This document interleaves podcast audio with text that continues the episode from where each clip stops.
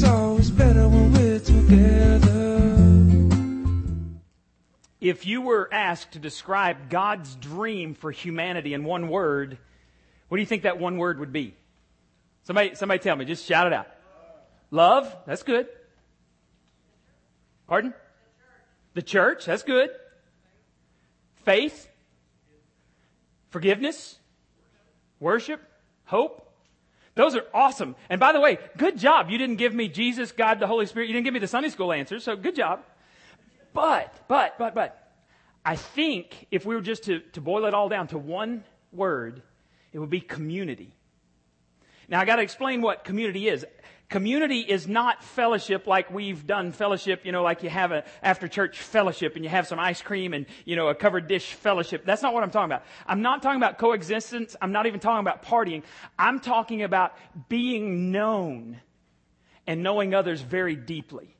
I'm talking about a, a level of, of community, a level of fellowship that most people never get to. That's God's dream. And let me tell you how I know that.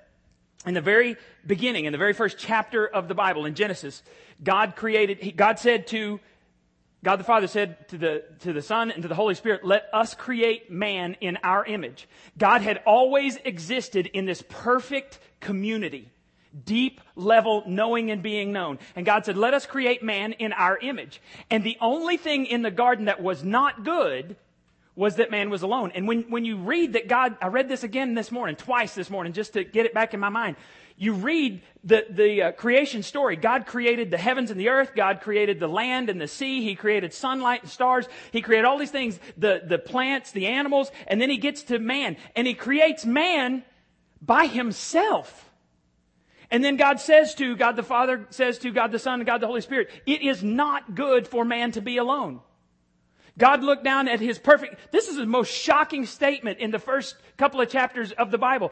God created something and then he said it's not good, but we know that God is all good. Why would God possibly create something that was not good? Here's the deal. God did it on purpose. Because as soon as he says that it is not good for man to be alone, God brings all of the animals in front of Adam and allows Adam to name them. I believe so that he could see at the end of this little phrase, this chapter, these verses, he says, and there was not found a helper, a completer suitable for Adam. Then God created a partner.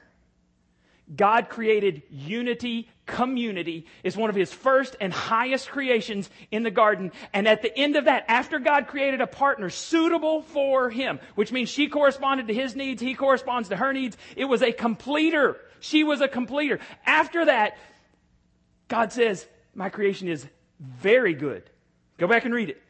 He says, Oh, I created this, it was good. I created this, it was good. It's not good that man's alone. But then when God finds and creates this woman a completer, a rescuer for his aloneness. God says, it is very good. Community is very good when it's done God's way. So that was the first thing. One of the first things God created was community in the garden.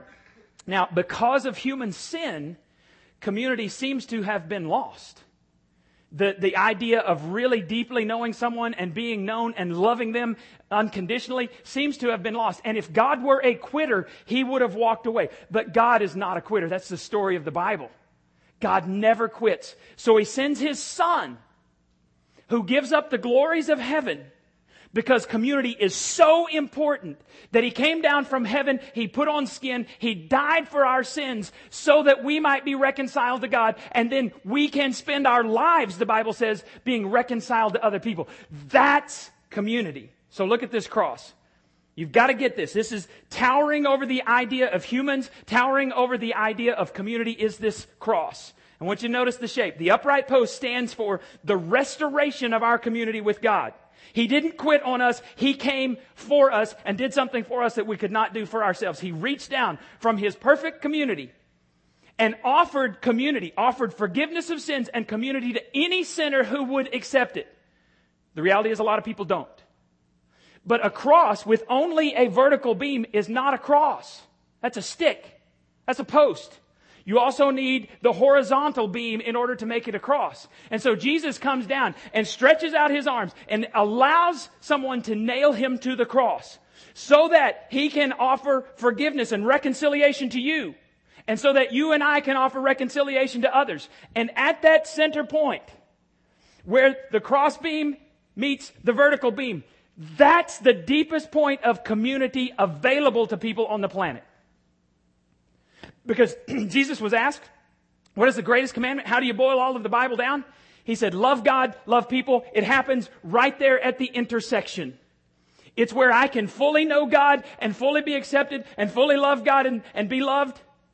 But it's also right there where I get the power to love you when you mess me around. Does that make sense? Because if I look at my life, I may not forgive you because I'm a punk. But if I look at the cross, I say, I don't have a choice but to forgive you. He died because I'm a punk. He died because you're a punk.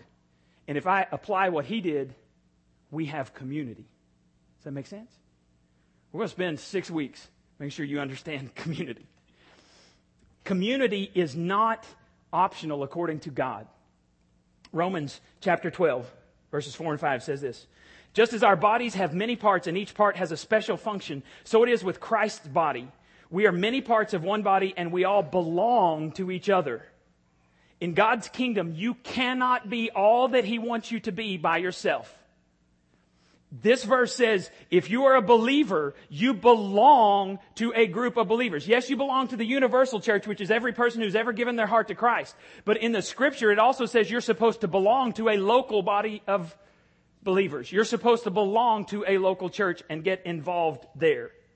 So we're going to look at these, over these next six weeks, we're going to look at how relationships go bad, how to fix those bad relationships, and we're going to talk about how God uses other people to grow me and you. So we're just going to take off on this. This is an overview today. Why do we need others? Number one, I need others to walk with me. That means I need you to grow spiritually, you need me to grow spiritually. We need each other to grow. Colossians 2 6 says, Therefore, as you, as you have received Jesus Christ, I'm reading that all backwards, as you receive Christ Jesus the Lord, so walk in him. The Bible often compares the Christian life to a walk because it's a journey in, in your life, you don't sit still, or if you do very long, bad stuff happens. You are on a journey. You're not the same person you were six months ago, a year ago, ten years ago. You're on this journey. The Christian life is also a journey. We're told in the Bible that we are to walk in wisdom, we're to walk in love, we're to walk in obedience, we're to walk in light, and we're to walk as Jesus walked. But I want to give you the key to successfully walking as Jesus walked. I didn't put this on your listening guide. Total, total miss by me. I want you to write this down. Here's the key to walking as Jesus walked. Never walk alone. That's the key, is never walk alone. And let me just say this. This has nothing to do with whether you're married or single. I know single people who aren't lonely. I know married people who are terribly lonely. Marriage does not solve this problem of walking alone, community does, the way God designed it. So let me give you some basics real quickly about community. Some reasons to pursue community. First, it's safer. Years ago, I was walking back from dropping off a rental car at Los Angeles International Airport at 9 p.m. I, it was dark and I was walking back to the hotel and, you know, it's just kind of a scary place to be. And as I was walking, these two dudes appear out of nowhere. And at that moment, I thought, oh no. And I was grateful to God to be walking along with two of my friends, one of whom is here today, two of my friends, because in my mind, I thought, I think I can probably outrun my two friends. and, and if they can hold off these guys long enough, I'll get help and bring them back. And if they're not dead, we'll save them. No, not really. I mean, maybe a little, but but there were three of us, and I'm thinking, we, if we have to, as long as there's no weapons involved, we can at least hold our own till help arrives. It's just safer to walk with someone else. Number two, pursuing community also anchors me during storms.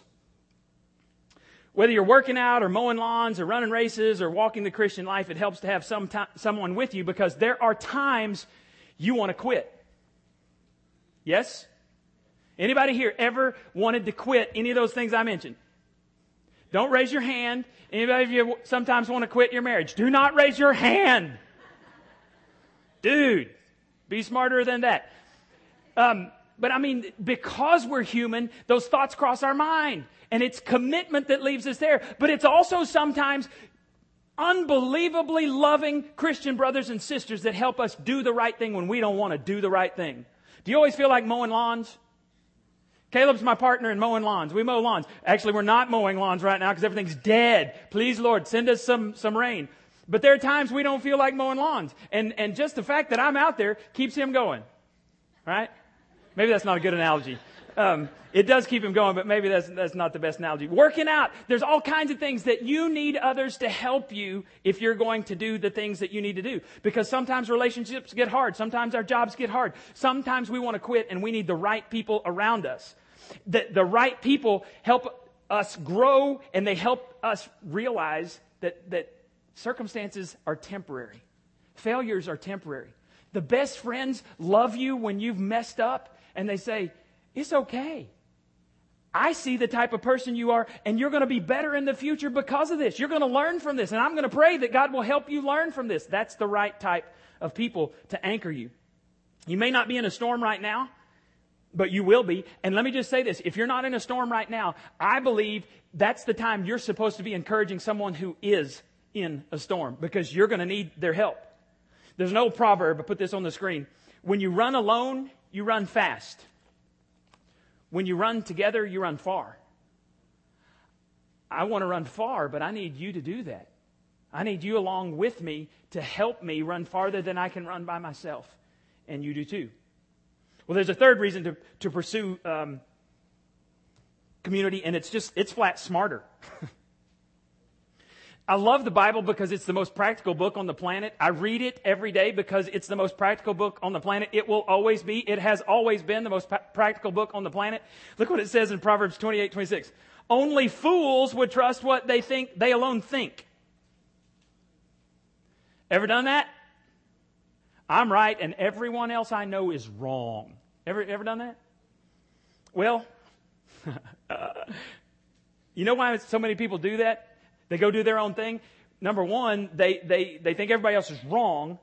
Um, but, but they just refuse to listen. And so they're like, well, actually, deep down, I think they know that, that they are wrong and not everybody else is, and they just want to hear it. But the Bible tells us that in the multitude of counselors, there is safety. So if you're running around alone right now, you're wrong. You're in the wrong. Well, let me tell you why. Community is God's answer to loneliness.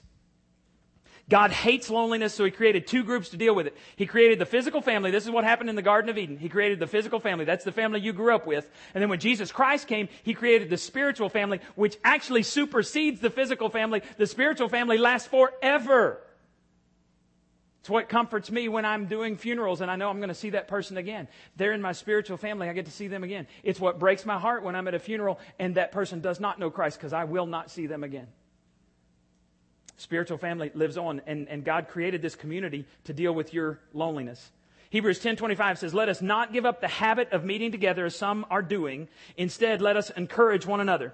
All right, next to the number 1, you just I need others to walk with me. I want you to write the word habit. This says we're supposed to be in a habit. God expects you to be in a habit of meeting together with other believers. It's something you do on a regular basis. Here's why. Is it possible to be lonely here today? Is it possible that someone in our crowd is lonely today? Yes. In fact, there's probably lots of people who are lonely here today. This is not community what we're doing here. You can worship in a crowd, but you cannot have fellowship and community in a crowd. It has to be in smaller groups in order to do that. You never build community like this. Now, let me, let me show you what the Bible describes about community in 1 Corinthians chapter 14. When you gather for worship, each one of you be prepared with something that will be useful for all. Sing a hymn, teach a lesson, tell a story, lead a prayer, provide an insight. That way, you'll do what? You'll learn from each other. Now, does that sound like what we do on Sunday mornings? Somebody's going, no. Well, let me explain. We're too big to do that on Sunday mornings. Now, there are three types of worship that you're supposed to be involved in. One is large group worship, which is what we're doing here this morning. If you go to youth camp, if you go to um, uh, sometimes the, the concerts when they when they have a concert of praise and, and worship, you go there. That's large group worship. You can worship in a crowd. But if all you ever do is show up on Sunday mornings, you're getting about one third, maybe one fourth of what God intends for you to have for you to grow spiritually. There's also private worship, which I'm supposed to do on a daily basis. When I sit there and read just a few verses, and, and, and I'm kind of a nerd about this, and that's okay. That's my job is to be a nerd about Christianity. So I like reading some verses in the, in the scripture, and then I have a commentary that I read and I highlight. I've been through it several times. I love seeing what God was teaching me a few years ago, and then I write other things in there, and I just, that's the way I do it. But that's not the way my wife does it. She would throw up if she had to read commentaries with the Bible. She gets her cup of coffee. Sometimes she'll go on the back porch. Sometimes she goes out in the game room, and she just sits there quietly and she has this Bible that she was given when she was a kid. It's the Living Bible uh, paraphrase and it's fallen apart and it's got the pictures. Some of you are shaking your head because you know that Bible. It has pictures and all of the pictures are from the 70s and you show them to your kids and they're going, dude, what were they thinking wearing that stuff back then? And anyway, so she reads this and she just sits there and has a quiet time with God. You're different. You're supposed to have that time with God on a regular basis. But if all you do is that, you miss large group worship, you're not getting everything that God has designed you to get from the church. You're getting maybe one fourth of what God has for you to grow spiritually. And then there's something that we call small groups around here. It's small group worship this verse is describing what happens in small groups. My small group has met right here. What we do in small groups, we come here on Sunday nights, we have a large group thing, and then we break up into small groups. And my group has met right here for the past uh, year. And I remember more about what happened in that group than I do about the large group, than I do about anything else, because I remember us talking about things that were going on in people's lives. I remember people hurting, people crying. I remember going to people's houses in my small group after church on Sunday night just so we could hang with them and pray because life was messing them over and they could not carry on by themselves. And, and they share in my life, I share in their life. That's what small group is supposed to do. That's how we learn from each other. And I learned insights from my brothers and sisters in Christ sitting right here in this small group. And if you're not in a small group, you are missing at least a third of what God has to teach you about the spiritual life. And, you know, um, we do a 101 class and anybody who's come through our one, this is discovering church membership. Anybody who joins our church, you have to go through it. I went through the class. My wife went through the class. Everybody who's joined our church has gone through the class. My children have all been through the class now. And, and when you get to the end of the class, we ask you to sign a commitment card. And one of the reasons we tell you is because you become what you're committed to. And so there's this little thing at the back of this little booklet we give you. It tells you all of our doctrine. It tells you why we do the things we do the way we do. And at the back, we ask you to sign a commitment card. First, you're saying, I have received Jesus Christ as the forgiver of my sins and the leader of my life because you can't join, join a church family if you're not in God's family. Does that make sense? You have to be a member of God's family before you can technically be a member of the church family. So if you've accepted Christ, then you sign that card. But what we talk about is everybody who comes, we go over these expectations of church members. We, and, and it says, I will support my church by faithfully attending. I will su- support my church by trying to grow, grow, spiritually. I will support my church by refusing to gossip. I will support my church by, uh, by giving a portion of my income. And I will support my church by serving. And I will support my church um, by getting in small groups.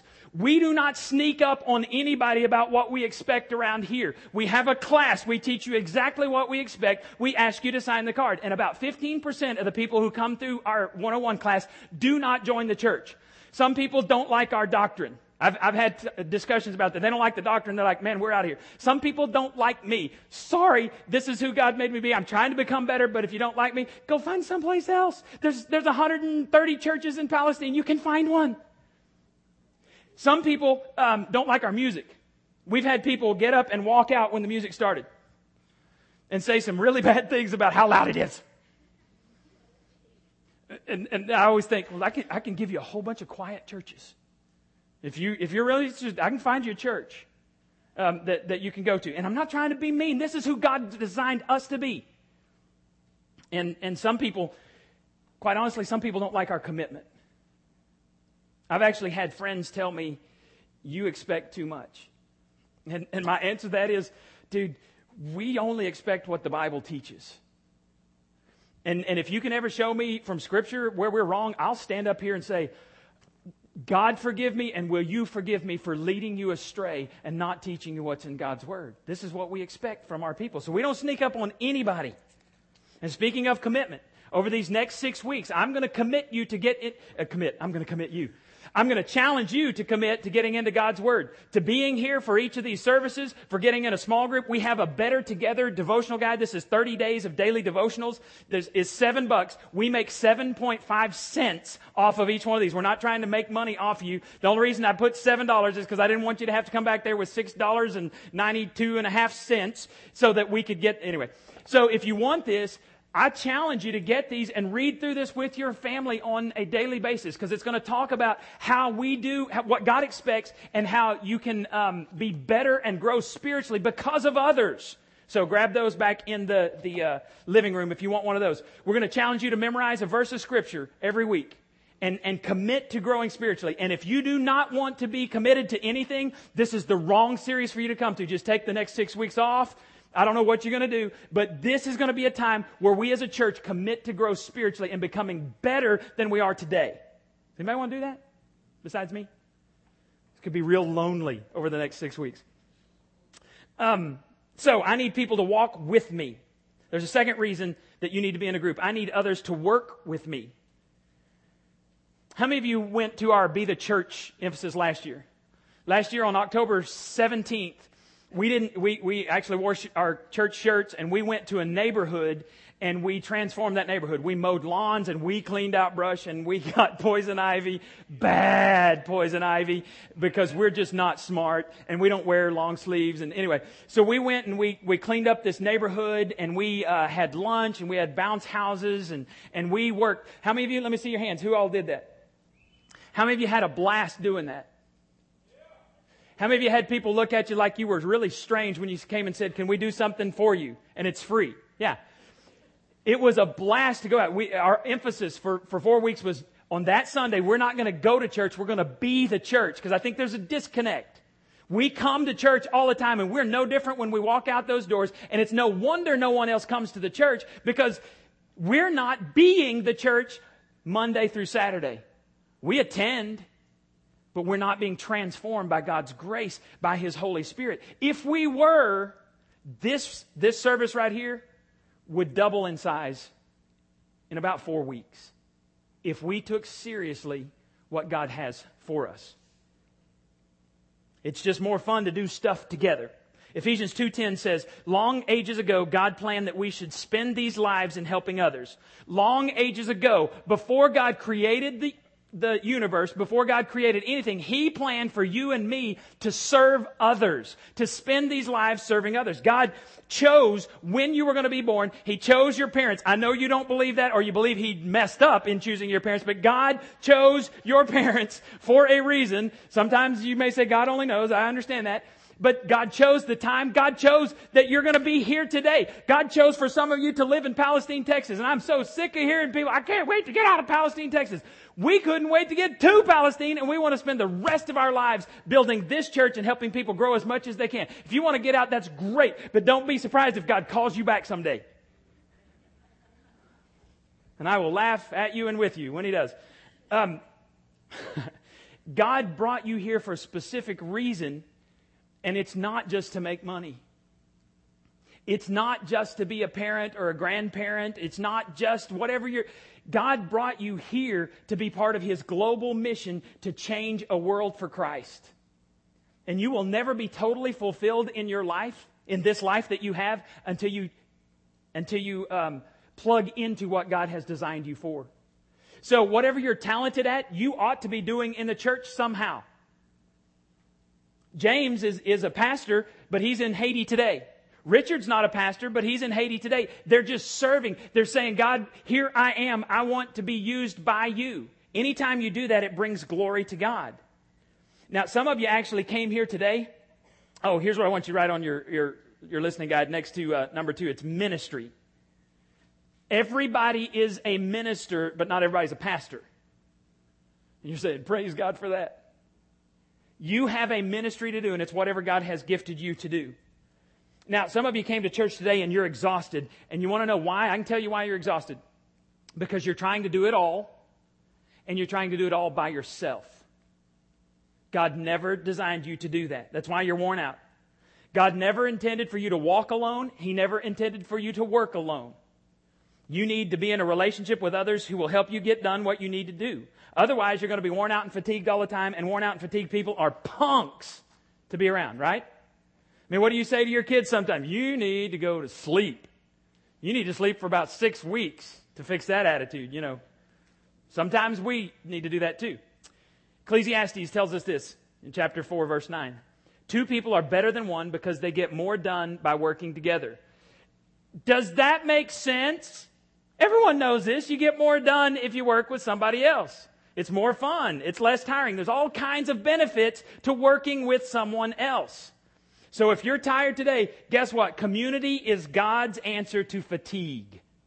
If you're tired today, I'm willing to bet you are not plugged into a, a small group of other believers who help you do life, help you succeed in what God's called you to do.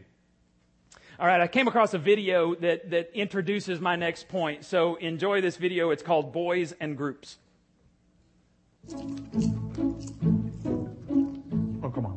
Come on, come on. You gotta be kidding me. Come on, You walk right into that. You turn around, pivot. He's right behind you. Oh. You watching the game? Oh no, honey, I gave up on all that violence on television. I'm actually watching a pride of lions surround a zebra and eat him Oh. Ew. I know. Come on. Would you stick with your people? Come on. Join the group. He's all alone. Yeah, you know, that's what the lions do, babe. You know, if you're there with the pack, they can't get you. But if you're alone like this chump, you are dead meat. Ew. Ew. Oh! Speaking of, tonight, maybe since you're between me and the automobile, maybe you could go make yourself useful, go fetch me some sushi. You could keep a change. Hmm. Not tonight. They'll be here in 30 minutes. What are you talking about? Who who will be here in, in 30 minutes? Our church small group. What's wrong? What made you think something's wrong? Nothing's wrong. I can't. I'm sick. I can't. I'm not feeling. I can't do. I am. I have to go to work. I have to go to the office. I have a report. A work. I have a work report. I have to do my BFF report. TPS report? Yes, I have my my TRL report. It's due. Okay. I know it's difficult for you to be vulnerable and connect with the group, but this is important. I- words in my mouth. I, I made it crystal clear. This is not about that. It is about my TRL report. TPS report. BYOB. Yes, just because I don't know the name. One day you're going to realize you need community. You can't keep doing life alone. I am not alone. I have the television. I have Cheetos. I have the internet. Fine. If you're going to skip out on me, I have a job for you. So you're saying you're gonna let me skip out on you?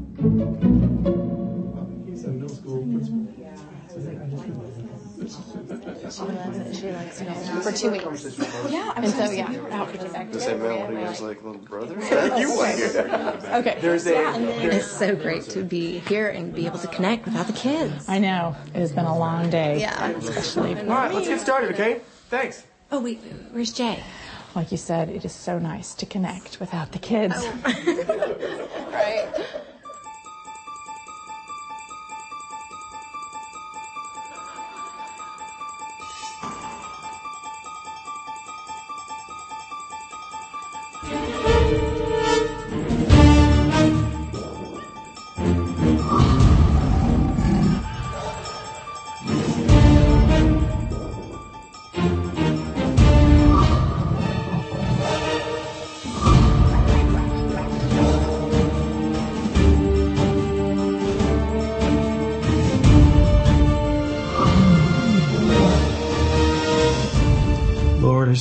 Thank you for this time we were able to connect with you and to connect with each other.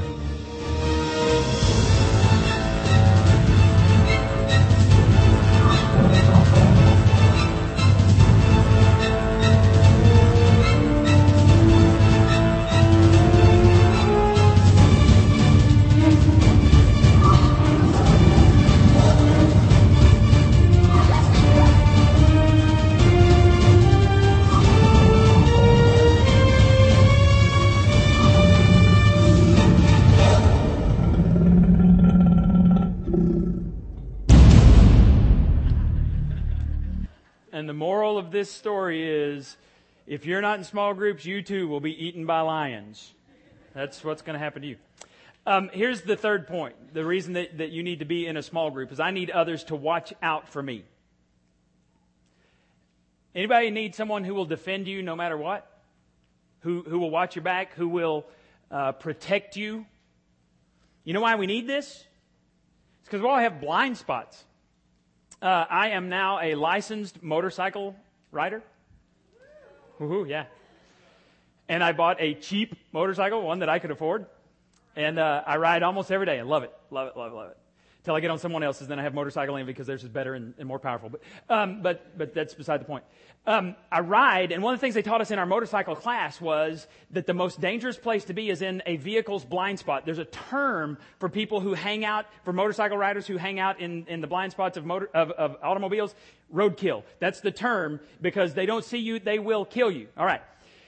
A few weeks ago, um, I was driving Jeff's truck, and we were all going to go to the lake, and I was going to drive the the uh, pull the boat, and he was going to pull the jet skis, and we were going to have this good time at the lake. Well, I'm backing up uh, his truck, and all of a sudden it goes something. I don't remember what the noise is. It makes this noise, and I'm like, wow, what's that? And then I realized that's this little alarm that says, "Hey, stupid! If you keep going that way, you will crash." I mean, that's what I think it should say. Um, but it was the little sensor in the back that I was too close, and I asked him, you know, because because this is me. I'm like, well, how close can I get, and you know, that and not hit something? He's like, well, just stop. So anyway, as I'm backing up, you know, stop, idiot. Well, this is what small groups are.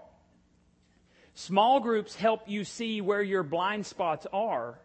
And if you'll open up and allow people to, you'll become a better person because you have other folks that see your blind spots. We all have blind spots. You have things in your life that you can't see. It's like when you have a tail light out on my little cheap motorcycle. Um, I thought I'd fix my, my tail lights, and so Wes and I were riding, and, and he's like, dude, your tail light is out and your blinkers don't work. I don't know when you're stopping, so I'm just going to give you lots of room. I thought I'd fixed it, but he was behind me. He told me, he's like, I better get that fixed or I won't get my inspection sticker. So you've got things that, that you can't see. Hopefully you have somebody in your life who'll tell you when you're unzipped. I mean, come on. Do not allow me to walk up to a guest unzipped. Part of the reason I wear this is because I never want that to happen. Because stuff can happen. You don't want to, you know what that preacher did to me? No. A friend will say, zip that thing up. Uh, friends don't let friends run around with green beans in their teeth or a booger flapping in the wind. A true friend will walk up to you and say, dude, there is a booger that you need to get out of your life. True story. We were at Fuddruckers a few years ago, my family and my older brother. And the guy that goes around making those little balloon animal things, you know, he wants tips and all that stuff. We're eating. Dude walks up and he's got one flapping in the wind.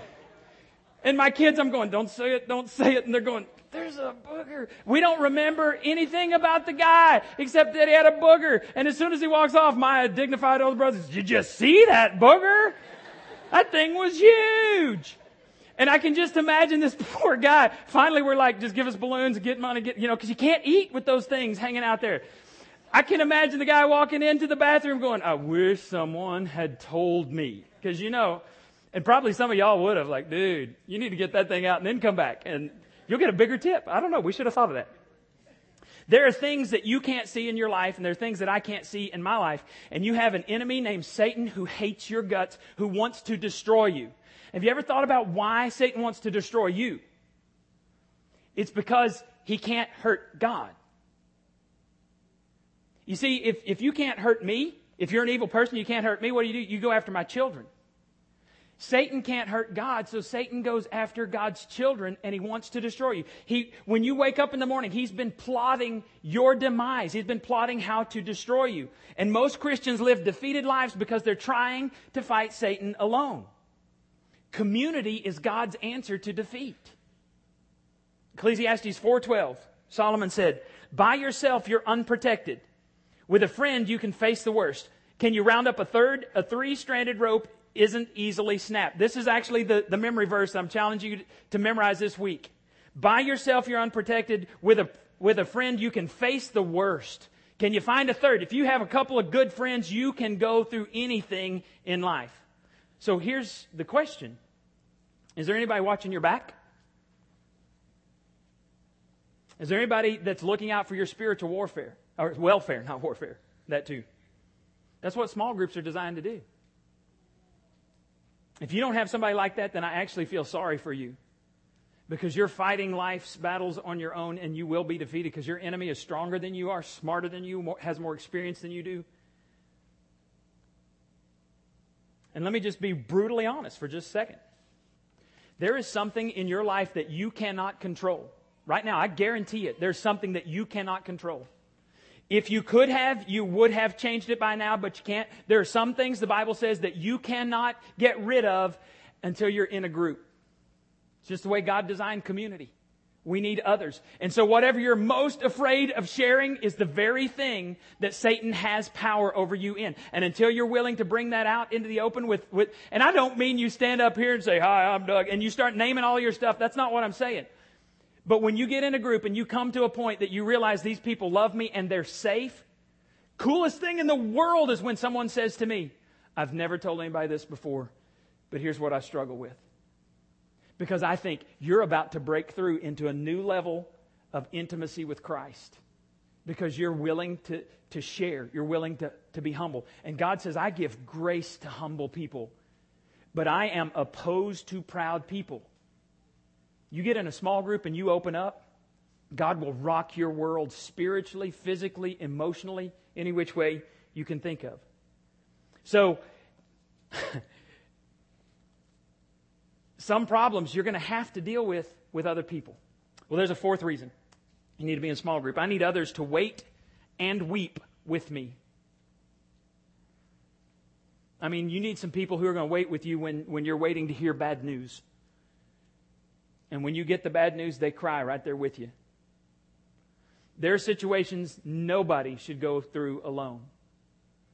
Nobody should ever have to wait in the hospital while a loved one is in a life or death surgery. They should not have to wait alone. Nobody should do that. No woman should ever have to wait alone for the lab report on a problem pregnancy. Nobody should have to wait for news from a battlefield alone. Nobody should have to stand at the edge of an open grave alone. Nobody should have to wait at home alone for the coroner to come and publicly identify the body of a loved one who's just died. Nobody should have to do that. Nobody should have to spend the first night alone after their husband has died or their wife has died. Nobody should ever have to spend the first night alone when their wife has just left or their husband has just left. And here's the, here's the brutal facts. Some of these things I've just described are going to happen to you. It's inevitable. And only a fool would go through life unprepared what's, for what's going to happen. Some of you are going to have loved ones that die. It's just reality. You're going to have a tragedy that comes in your life. You're going to get bad health news. You're going to find out one day that you're dying. You need other people in your life. Only a fool would be unprepared for what they know, what's going, know is going to happen. So God says, get a safety net. And you know what God's safety net is? Community. Community is God's answer to despair. God's safety net is a group of other believers. And uh, you don't need a hundred. If you're in the hospital, you don't need all of us to come visit you. That'd be kind of weird. That'd be kind of awkward.